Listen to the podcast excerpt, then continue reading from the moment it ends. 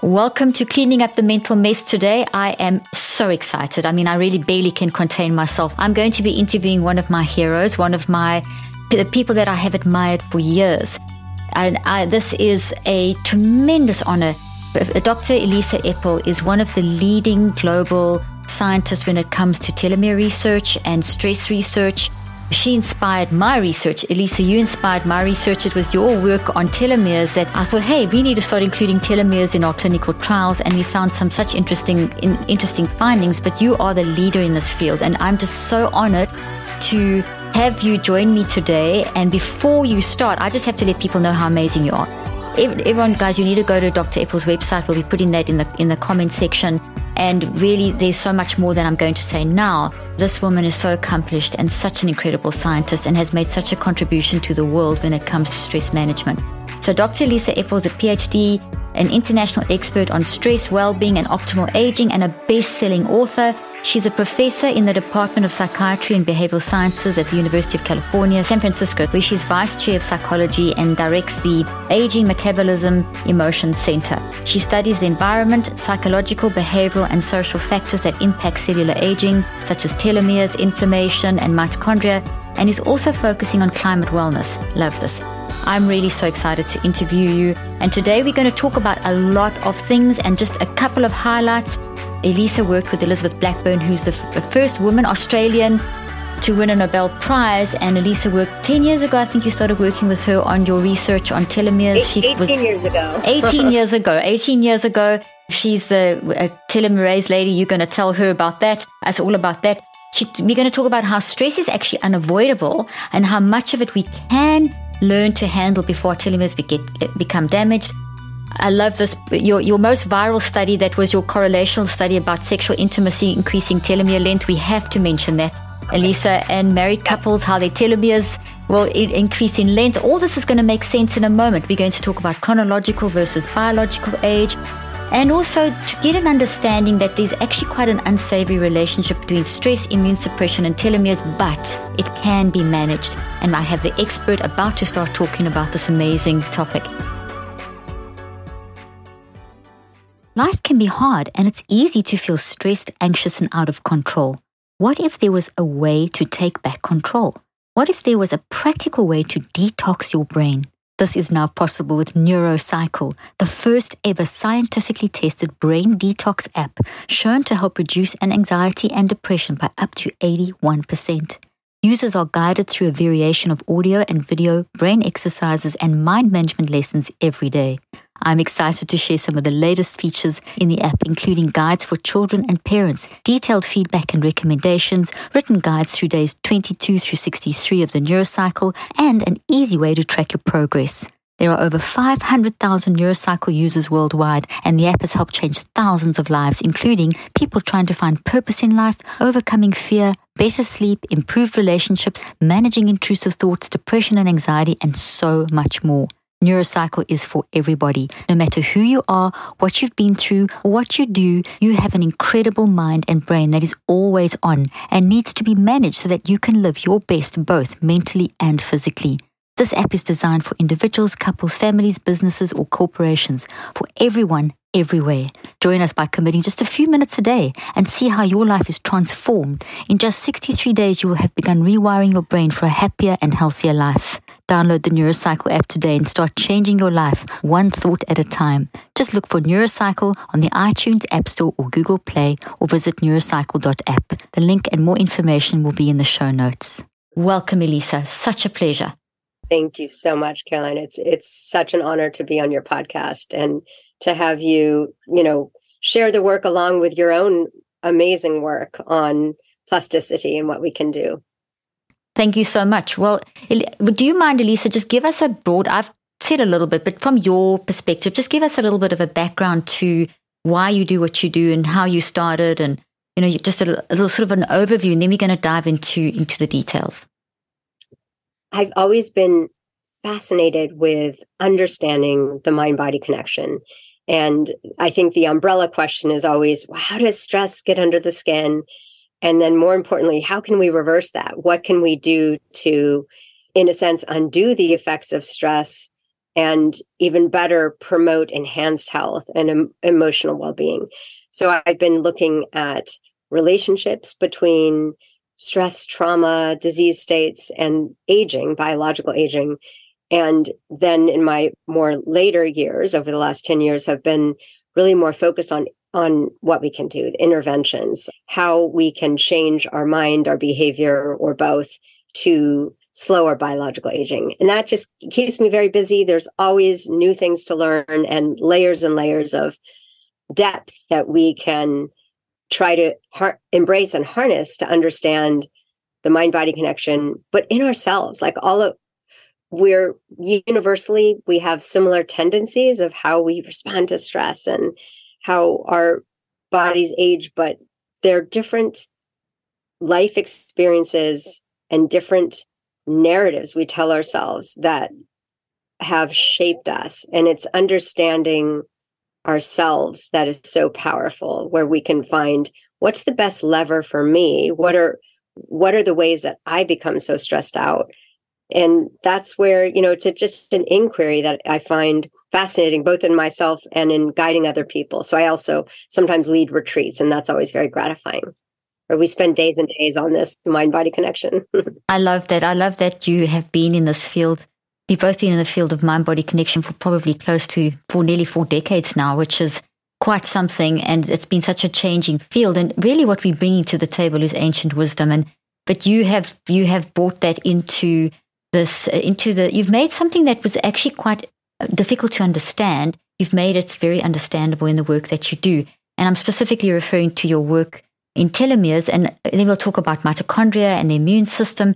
Can we start by just giving a brief, broad understanding of what telomeres are? My audience has heard me talk about this a lot, but as I call you the queen of telomeres, I would love you to really dive in and just talk about, you know, what is a telomere? What is this relationship with our biological versus chronological age?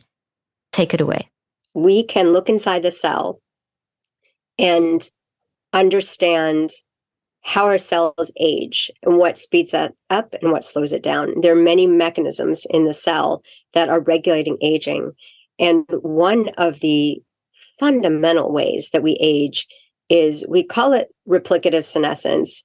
And it simply means our cells can only divide so many times until they're done and they either die or they become an old, old cell. And part of what determines how long our cells can go on dividing and replenishing tissue, important tissues like our brains, hippocampus, and the lining of our, our cardiovascular system, that is partly determined by the length of our telomeres.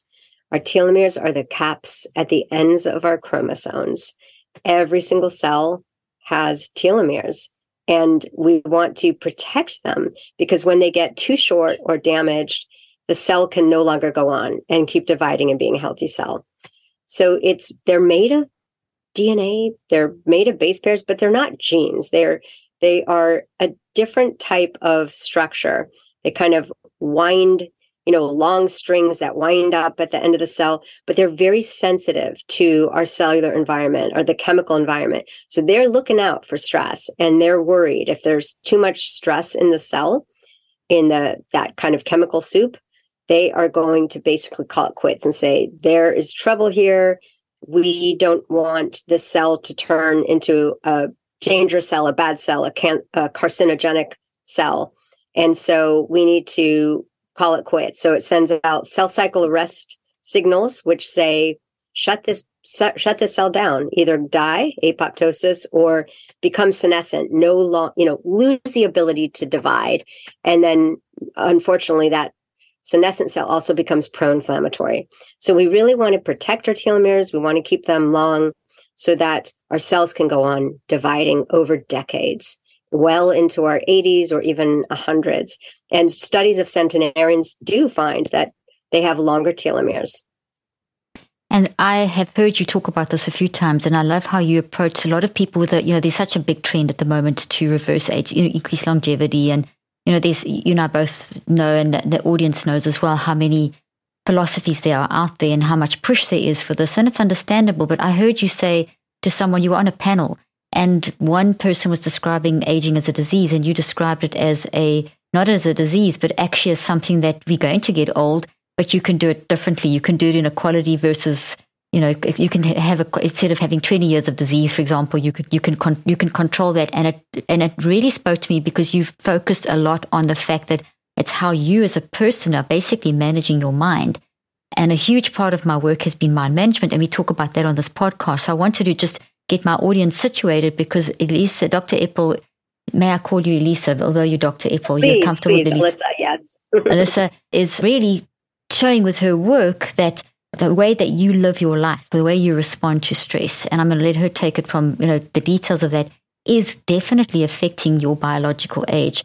Can you explain, just to start, just a quick explanation of the difference between biological and chronological age? Let's start with chronological age. The clock is ticking. We all know how many years we've lived, and that's very linear. Biological age is more elastic, and that is the age of our body, there is no one biological age marker. And that's the hard part. We we want to measure the age of our whole being. And we can't do that well, but we try. We have lots of biomarkers of age. And so in our studies, we measure several and we try to get a sense of someone's biological age. And some markers matter more than others telomeres have a small but important effect. We can measure telomeres early in life, and we know if someone is set on a trajectory of faster aging, if they're short early in life. And they can they change slowly over time. We can protect them. We can we probably can't change them dramatically, but we can create the chemical environment so that they stay sturdy and long. And that's critically important. So it's not so important to measure them personally. In fact, there's error in the measurement, but rather to create the, the daily mindset and lifestyle that keeps us well. Not that we can avoid stress, but just that we can find balance within our stressful lives and have time for recovery and use stress positively. 70 million Americans have chronic sleep issues, and 50% of Americans deal with sleep deprivation. You've probably dealt with this at some point in your life, and I know how difficult it can be. One of my favorite brands, Ned, is here to help with their incredible new product, Shut Eye Chai. It's inspired by 5,000 years of ancient healing tradition and is Ned's biggest product launch to date. It's a mellow super blend latte for sleep that combines adaptogens, aminos, functional mushrooms, and magnesium. Seriously, the best ingredients out there, wrapped in a heavenly masala chai inspired spice body. Think cinnamon, clove, ginger, all that good stuff. It doesn't just set you up for amazing sleep. Ingredients like chaga, reishi, and ashwagandha are deeply nourishing to your body, so you're getting a ton of additional benefits as well. Plus, it's crafted from the highest grade, single origin ingredients ethically sourced from some of the world's best small scale farms. It's all natural, made exclusively from functional botanicals, fungi, herbs, plants, minerals, roots, and spices, and does not contain CBD, caffeine, melatonin, or dairy. I love drinking a cup of shut eye chai just before bed with some coconut milk. It is delicious and helps me fall asleep faster and wake up less. Indeed, since I started this nightly ritual, my mind feels sharper and I'm getting consistent quality sleep. Discover how Shut Eye Chai can revolutionize your sleep and get 15% off with the code Dr. Leaf. Go to helloned.com forward slash Dr. Leaf or enter the code Dr. Leaf at checkout. That's H E L L O N E D dot com slash Dr. Leaf to get 15% off. Sweet dreams. The link and details will be in the show notes. That's a beautiful answer, and, and that we're going to dive into that so the audience doesn't. We're going to, Dr. Epel is going to tell you some really great things about how to turn stress, make stress work for you. But I quickly wanted to take you back down memory lane to when you were newly married and you were driving to SF to San Francisco with your husband to go and live there and start working, and your sister gave birth to a child with them is a lot of trauma, and that kind of launched you into looking at chronic stress versus acute stress and caregivers and could you talk a little bit about that because I think that's incredibly relatable and it really it's a great it's a great segue into what chronic stress versus acute stress does and what is stress really and how we can learn to manage it. Yeah. When we have stressful events, we can't avoid those. They will happen we recover, no sweat, no damage, really. It's the repeated stressful events every day or or more like just over many years when we're just not taking a break and we're taking the stress with us in our mind. We're having ruminative thoughts and anticipatory worry. Those that's the form of chronic stress. Is really our thoughts the most common form of stress. And and so that's what we want to watch for is those mind tendencies. And that's where the mind training is is so invaluable is understanding the mind understanding thoughts are just thoughts and that we can have them but not listen to them not let them stress us out. So the situation that you so well remember, I was driving from, you know, graduate school with my husband uh, husband across to the country to California to start a postdoc studying stress. So I'd already chosen my area of focus, which was really understanding chronic stress. And I became a caregiver on that ride because my my nephew was born. There was a uterine rupture. He was suffocated but they saved him and he lived as a for a year and a half as someone who couldn't experience life, paralyzed, blind, couldn't move. I mean, it was just so tragic. Mm. And it was an introduction to being a family caregiver, not even the primary caregiver, but still just such sorrow and and so so stressful with different health events within that. And so I could really see and feel what it was like to be a caregiver. I ironically had come there to study caregiving with Susan Folkman and Judy Moskowitz, colleagues who had already started a caregiving study of mothers of children with chronic conditions. And so there's there's always lots of irony and and I ended up also later having a son with a chronic condition. So there's there's always that that kind of irony of, you know, being interested in something and then also living it yourself, which has, mm-hmm. you know, made it humbling really to understand how to have a balanced and meaningful life when you have chronic sorrow, when you have situations that you cannot change in your life, and you wish so much that you could reduce someone else's suffering and you can spend a lot of time on that mentally, and yet you really have extremely little control over it. So many of you have a situation like that in your life many and some of you don't. But just if you think of a situation where you wish things were different and you have very little control over changing the situation they can still lo- loom large. You can still be taking up a lot of mental real estate with these types of situations. And that's where there's a lot of room where we can find freedom from the chronic stress of unchangeable situations and and and live a better life. So I've been studying caregivers for several decades and the beauty of studying caregivers is that it's not the situation that is really predictive and deterministic of their health. It's how they respond. It comes down to their daily levels of threat and their daily emotions. Particularly are they still able to feel positive emotions even at the end of a hard day that turns out to be very important Thank you for that. And you talk about outliers in the study, and that leads you to a whole understanding of how it's not so much the stress, it's how we respond. But before we, and I really want to go into that in detail because it leads into your newest book that you just released just very recently.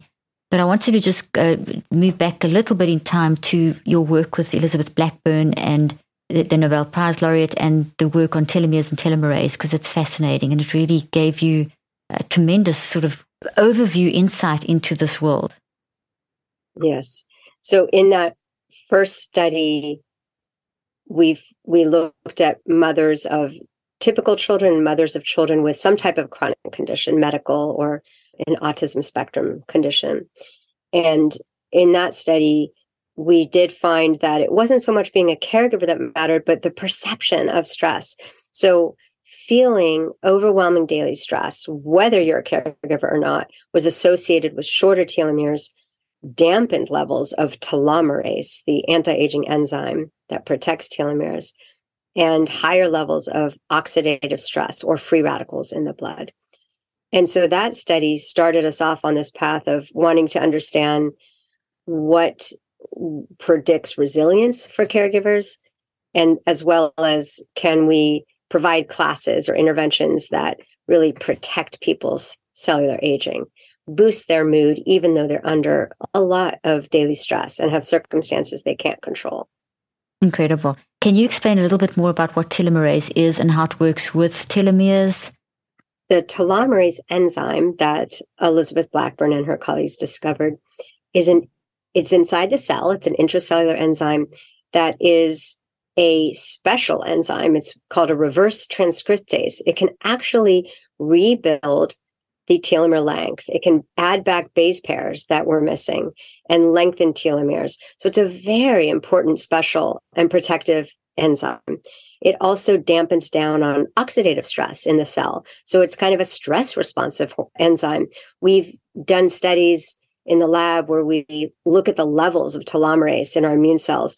We stress people out and find that, wow, that enzyme is very stress sensitive. It goes way up during acute stress. That's an example of why acute stress is not bad for us. We're actually stimulating amazing defenses in the cell during the acute stress response.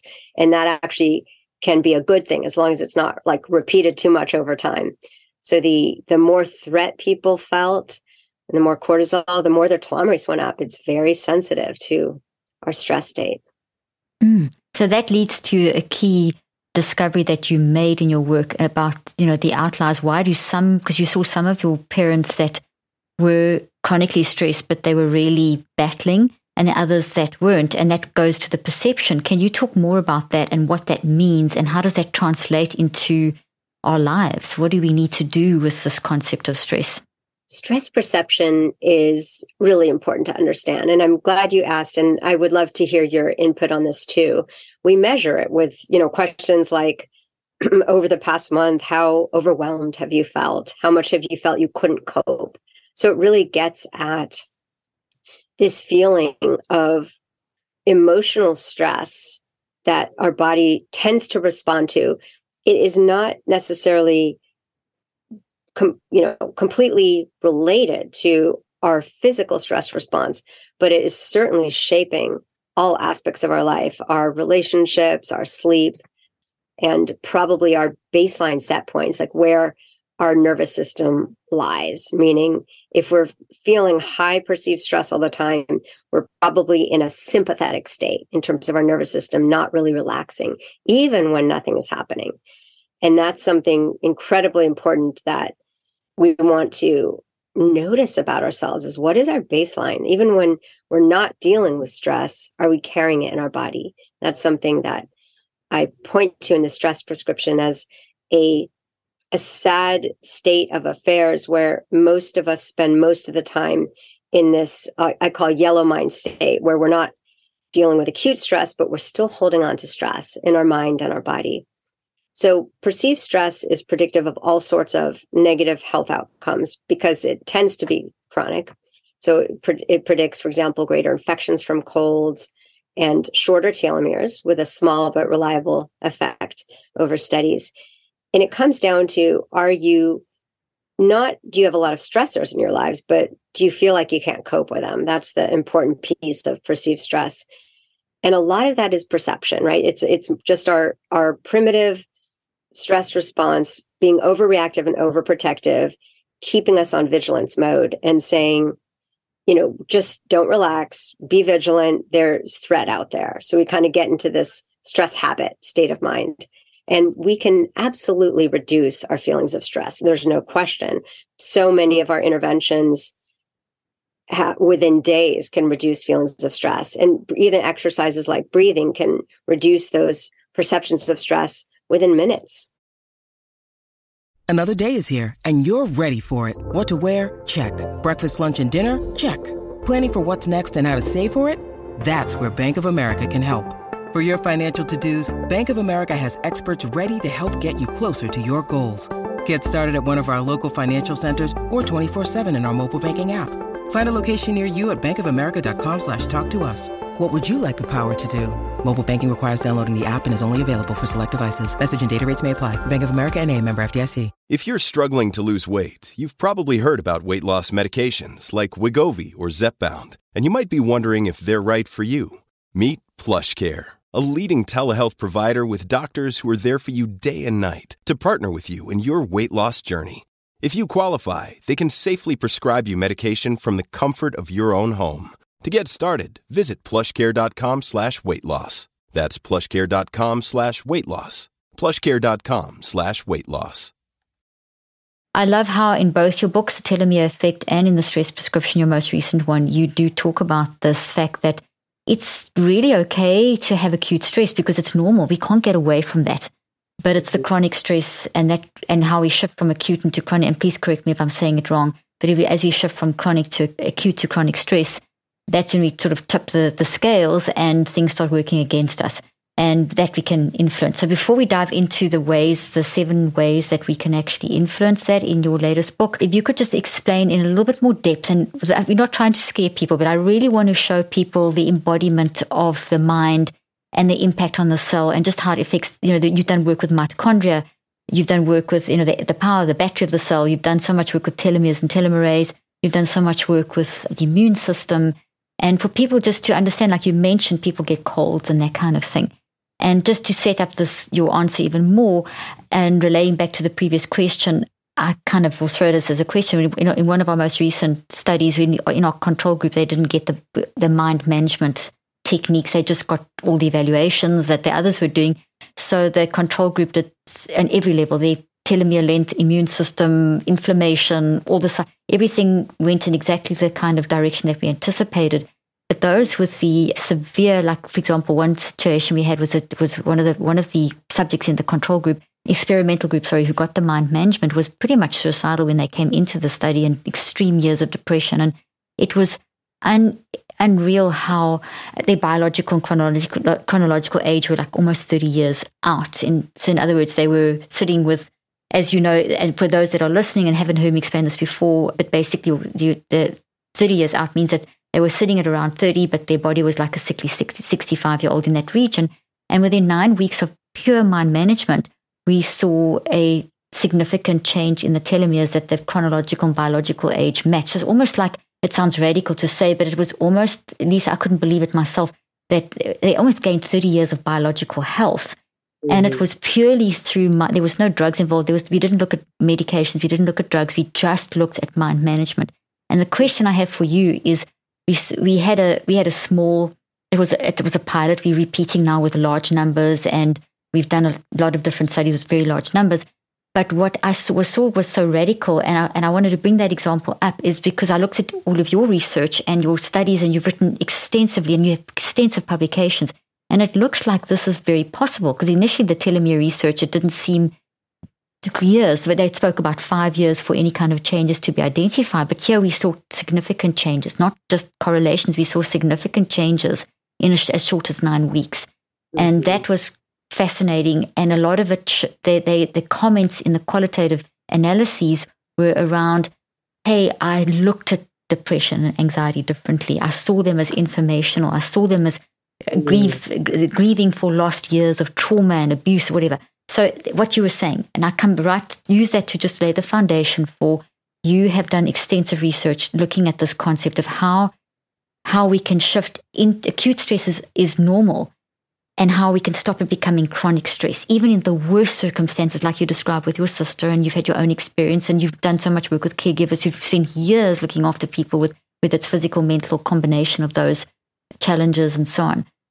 So can you can you explain a little bit more about the mind brain body connection in terms of these biological changes, immune system changes, etc.? What happens when we shift from unmanaged when we shift into unmanaged chronic stress states and then we can talk about solutions so we don't leave people okay. hanging that sounds great i'm so excited to to learn more about your study it sounds remarkable and we don't have enough studies particularly clinical trials to show that we can change the system we have hundreds and hundreds of population based studies showing the correlations that we wouldn't be surprised by with depression, stress, and lifestyle being associated with shorter telomeres. But we still need to understand the extent to which the system is malleable.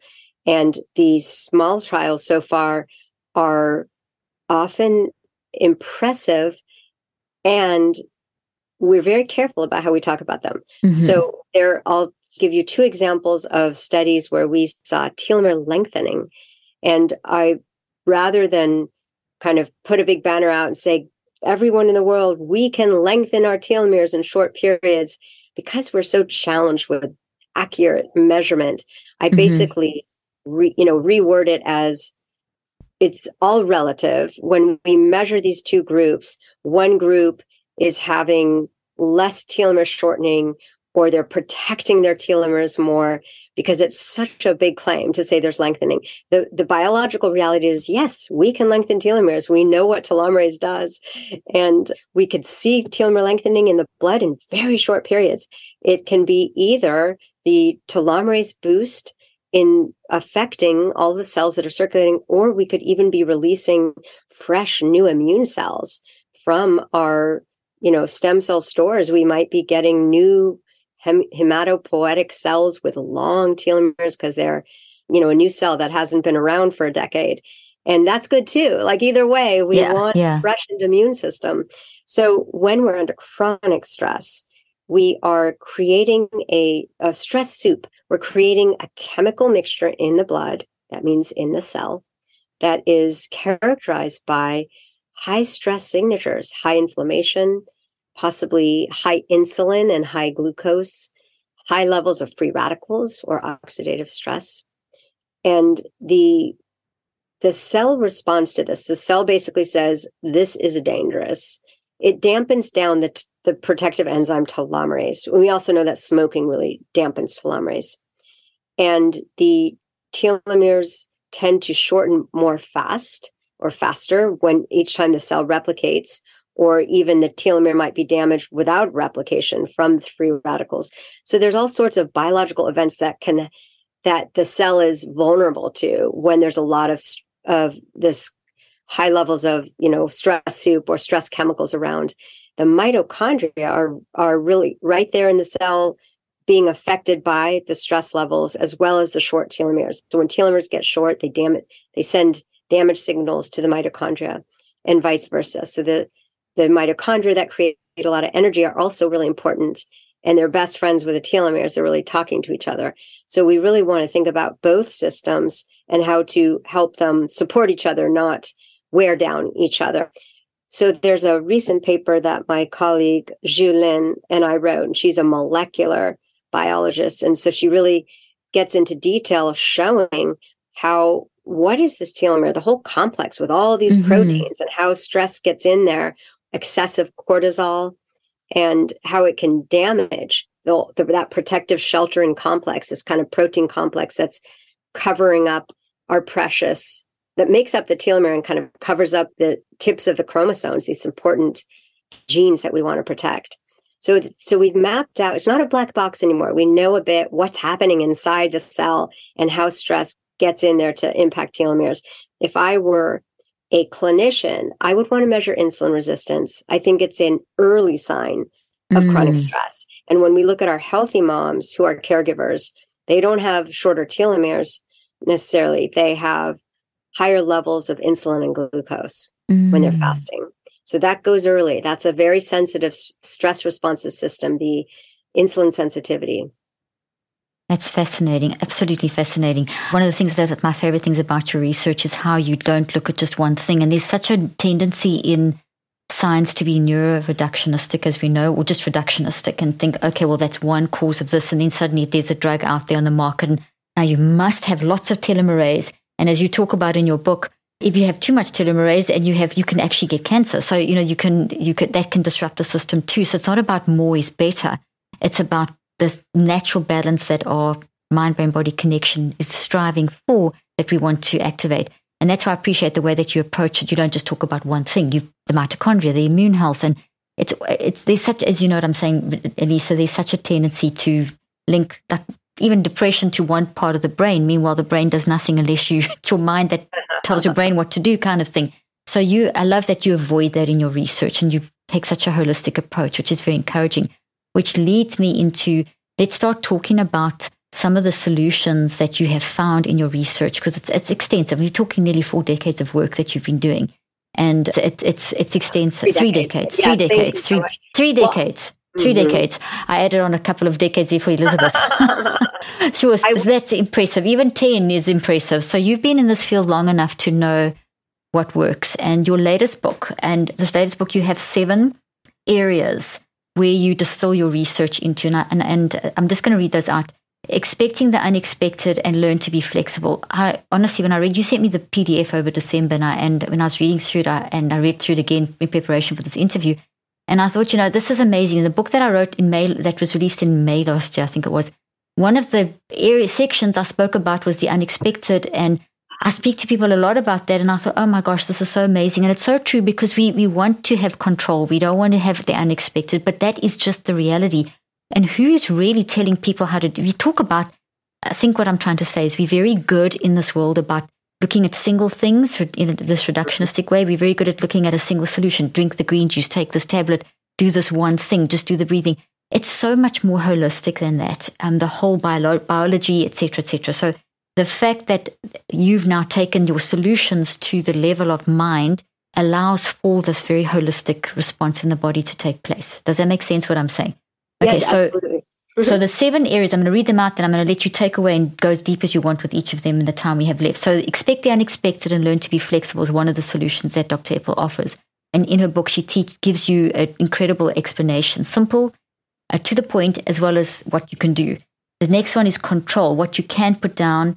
Uh, sorry, control what you can and put down the rest. Third thing, meet challenges with excitement. Fantastic. Fourth thing, harness your stress response for resilience, better health, and longevity. So everyone's saying get rid of your stress. Thank you for saying what I've been mm. trying to say for years, which is actually harness the stress response. Love it. Gain perspective and let natural and let natural shrink, let nature shrink stress. Find deep rest and regenerative energy. Discover and capture what brings you joy. Beautiful. Elissa, can you take those away because they and explain them in, as I said, as much depth as you feel our audience can handle Thank in the next much. You got 15 I, minutes to just talk and I'll keep quiet. so I basically have two principles that run the program. Okay, forget. So there are three different ways to reduce stress or bins that we can sort things into. And one is changing the mind to change the body to dampen the stress response. And there's there are the strategies that are about harnessing stress. We're never going to get rid of stress, and nor would we want to. It's the it's exactly. the spice of life. It's how we grow. It's how we engage. And so, how can we go into stressful situations with this positive mindset so that we're having more of a positive stress response? There are ways that we can use the mind, of course, to release and let go of stress, particularly uncontrollable stress. The second category or bin is using the body to change the mind. And that includes both using the physical stress response to burn up and metabolize all the stress in our body. So, like if you wake up on a particular morning feeling really anxious and jittery, one of the best things you can do, you can sit there and meditate and breathe if you're trained in that. That might work well. But for many of us, burning it up with push ups or brisk walk or a bike ride or Peloton, those are incredibly potent short term ways. You could do it in five minutes, 10 minutes.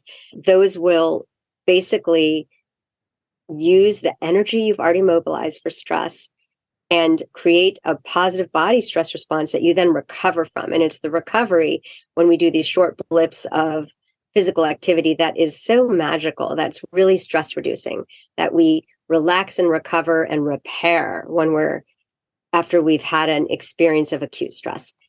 The the ways of letting go and relaxing, having deep rest and deep relaxation are equally important. And then the last way is change up the scene, change our environment. It's so important to get out of urban environments, stimulating environments, and into nature or into environments that we feel calming, that we feel are supportive. That includes supportive people and supportive visual sensory information, beautiful scenes, aromatherapy, anything that stimulates the senses is more potent than we think. We actually are super responsive in all of our sensory gates to safety cues.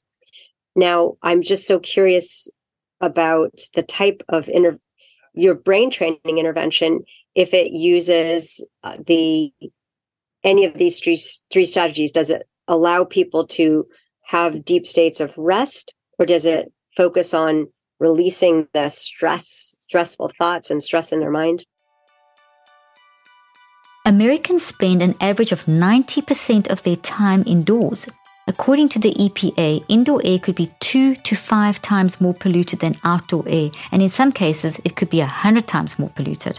We take about 20,000 breaths per day, and that's almost 3,000 gallons of possibly polluted air that we're breathing in. So, what's the solution?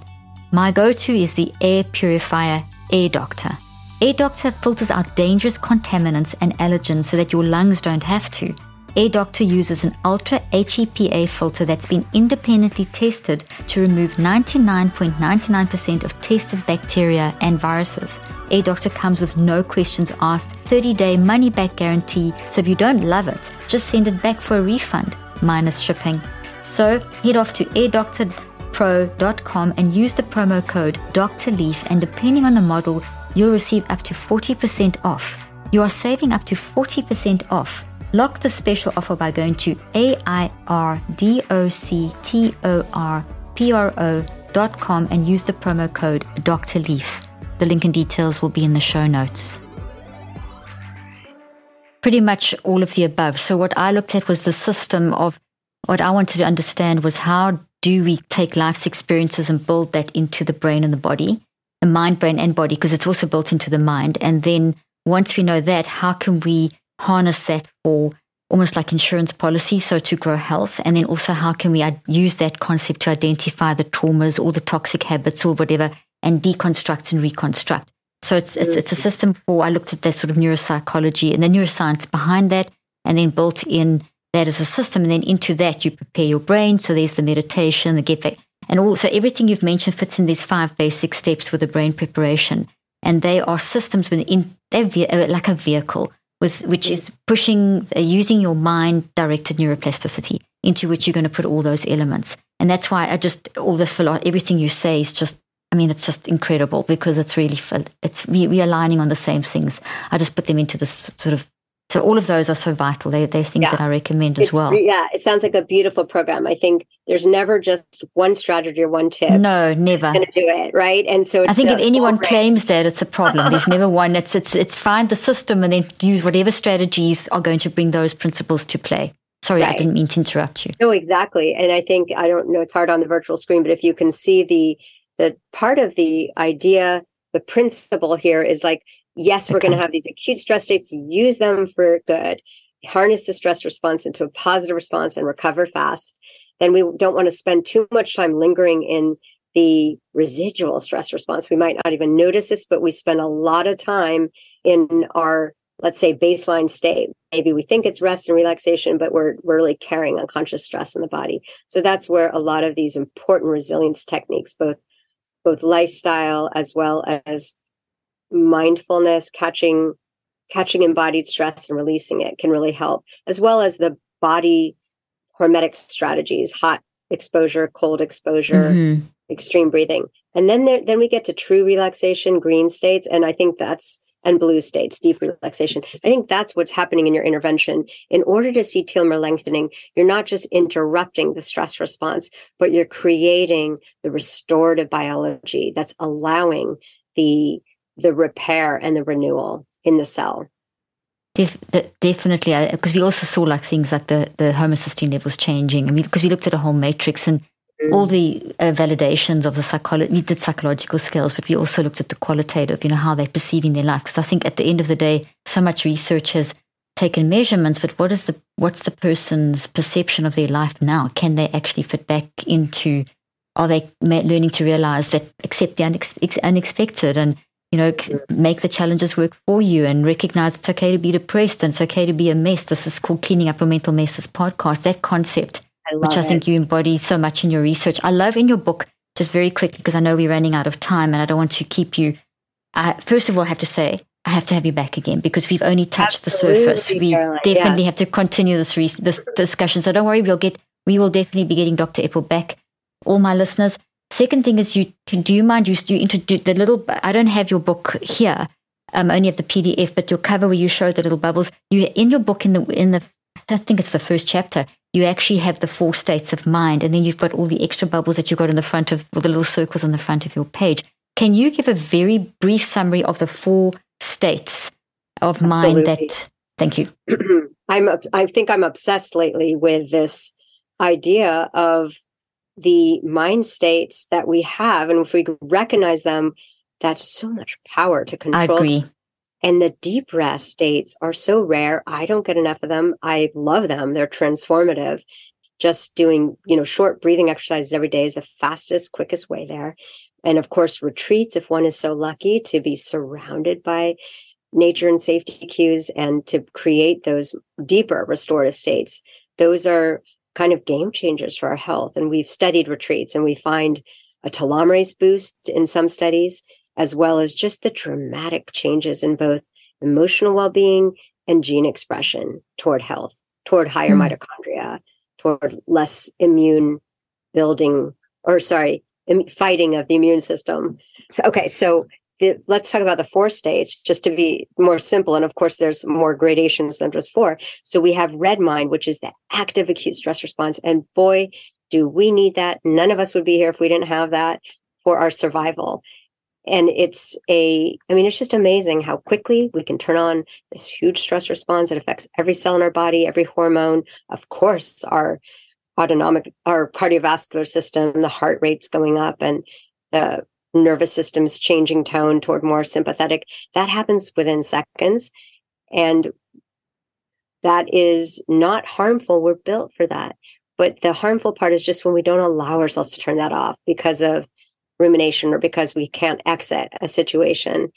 And and so we want to just welcome that stress response when it happens and remind ourselves that this is our body helping us that our body's doing what it should that we're energizing ourselves that we're oxygenating our brain and all of those positive views about the positives about the acute stress response help shape it to be more of this positive challenge response so that's the magic of beliefs that we actually can tilt our stress response away from that that threat response where we can't even think toward this more energizing, challenge motivated response. Then there's the yellow state where, you know, right now, people listening, you're probably not dealing with some acute stressor. You might be having thoughts of it. And so a question is just asking yourself what level of tension you're holding in your body right now. And can you release some of that? So doing the slow breathing, particularly slow exhalations, is probably the fastest, most direct way to release embodied stress. But there are, are, a lot of different ways that we can get at our tonic or our kind of chronic level of holding tension. It's, it can take mind and body and, and nature. There's so many different ways, but we need to pay attention to getting out of yellow mind and into true green mind. That is true relaxation. When we're not working on something mentally. We're actually engaged. Our attention is focused either outward or inward on our body. So, a body scan, for example, can immediately focus us away from like the amygdala activity and toward more of the experiencing body, the somatosensory cortex, the ability to it helps us even reduce cravings in one study. I love that because I also study stress eating, and I think cravings are such a hard one to deal with. For sure. But just mm-hmm. knowing that, focusing on breathing, focusing on releasing tension in our body, those can those are kind of antidotes to that acute stress response and to yellow mind states. And green and blue mind states are beautiful. When we're in them, we can feel love. We can feel our true essence so much more easily. And we can see what's around us with you know different mindset different visions so that we can see all the positives and the joy and feel more gratitude so just shifting us when the last chapter on joy really just shifts us right there to focus go from thinking about what's wrong what we wish could change to thinking about what's right what we can feel grateful for. And there are short exercises that increase positive affect within minutes. We think those are golden. We think that of course, managing depression and stress is important, but focusing on the beauty, the awe, the feelings of why you, well, life satisfaction, what is right, what you can appreciate, but also what you can do to make someone else smile or to bring them ease or comfort. That is both kind of ancient wisdom, but as well as modern science have shown that right there that's incredibly potent for our reward system, for our positive mood. Now, one of the apps I'll mention it's not an app, it's a big study we launched called uh, the Big Joy Project. It's a big citizen science project where we hope people log in and try some of these positive emotion practices. And it's seven days. And then, of course, you provide data what worked best for you? How did you feel afterward? And we're learning a lot. We have it in almost 200 countries now. We hope Fantastic. to get hundreds of thousands of people. So it's called, if you just type in the Big Joy Project, anyone could find it and sign up. We'll put that link in the in the notes. That's amazing. I get excited when I hear those, when I read those four states in the, the mind states because I talk about mind all the time. And it was just, we've been doing work with, we use QEEG because it looks at the energy response in real time and it's millions of responses in a second. And what we saw, we actually called it the blue brain versus the red brain versus the green and yellow brain. I thought, ah, I couldn't believe it when I saw those because literally when someone's in chronic states of stress, you see this, you see every, every wave frequency is not doing what it should. But if you're in that for a short period, it's okay. And and then as long as you don't stay in that, you know, so we saw it was just so interesting to see the neurophysiological response correspond with the bi- with the biological and the telomere, all, all the different responses. But we also saw an interesting thing, Elissa, when people went into, when we didn't even expect it, that when people had their eyes open and they were resting, we, they went into that deep rest state, which after mind management, not the control group, once they knew how, they were empowered and knew how to deal with those things, they were going into a deep rest state and we could pick that up with the gamma and the changes in delta and that it was fascinating and then with the because you expect that in eyes closed and when they just, you know, not distracted, but in both states with eyes open and closed, we were getting into that deep rest state. So, I mean, it's a pilot. We're repeating it, obviously, but I'm just confirming, yeah, what you basically have been finding for years is we see that response in the brain and qualitatively in everything. So it's just, I'm so excited. I there's so, so much.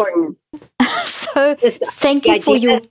Go go ahead. That you can change baseline state has got to get out there more because I think people we know personality is strong. We know early trauma is strong, but we can work with all of that and we can exactly get toward these positive states. And so these brain waves that you're talking about, I mean, I am so excited. That's one of the most direct ways to see if we're changing resting state and exactly eyes open. Oh my goodness. That's yeah. exciting.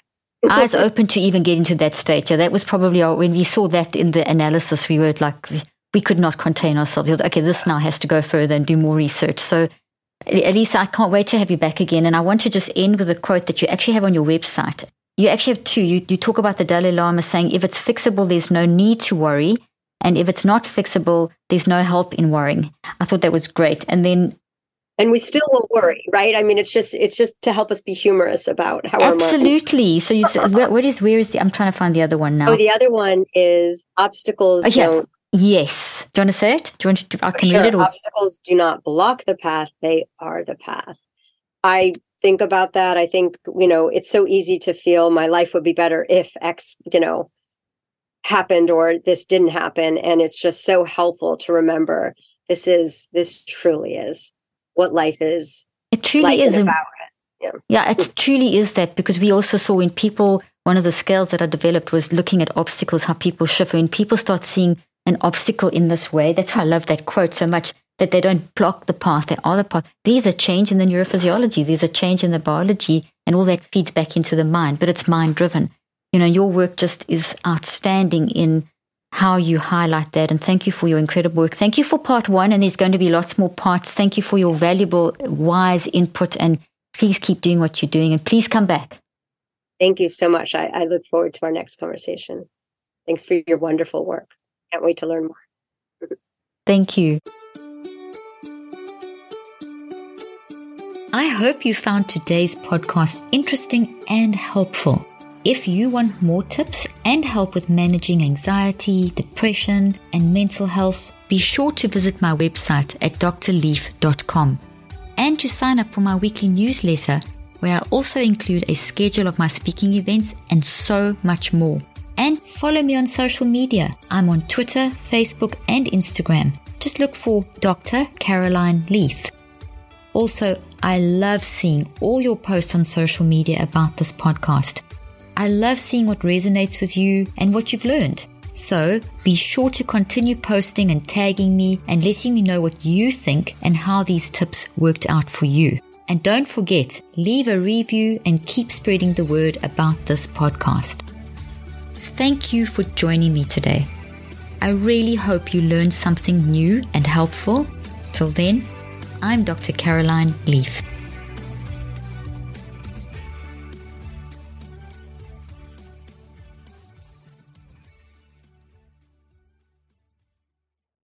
This podcast represents the opinions of myself and my guests. The content here should not be taken as medical advice. The content here is for educational and informational purposes only. Please consult your healthcare professional for any individual medical questions you may have. While we make every effort to ensure that the information we are sharing is accurate, we welcome any comments, suggestions, or corrections of errors.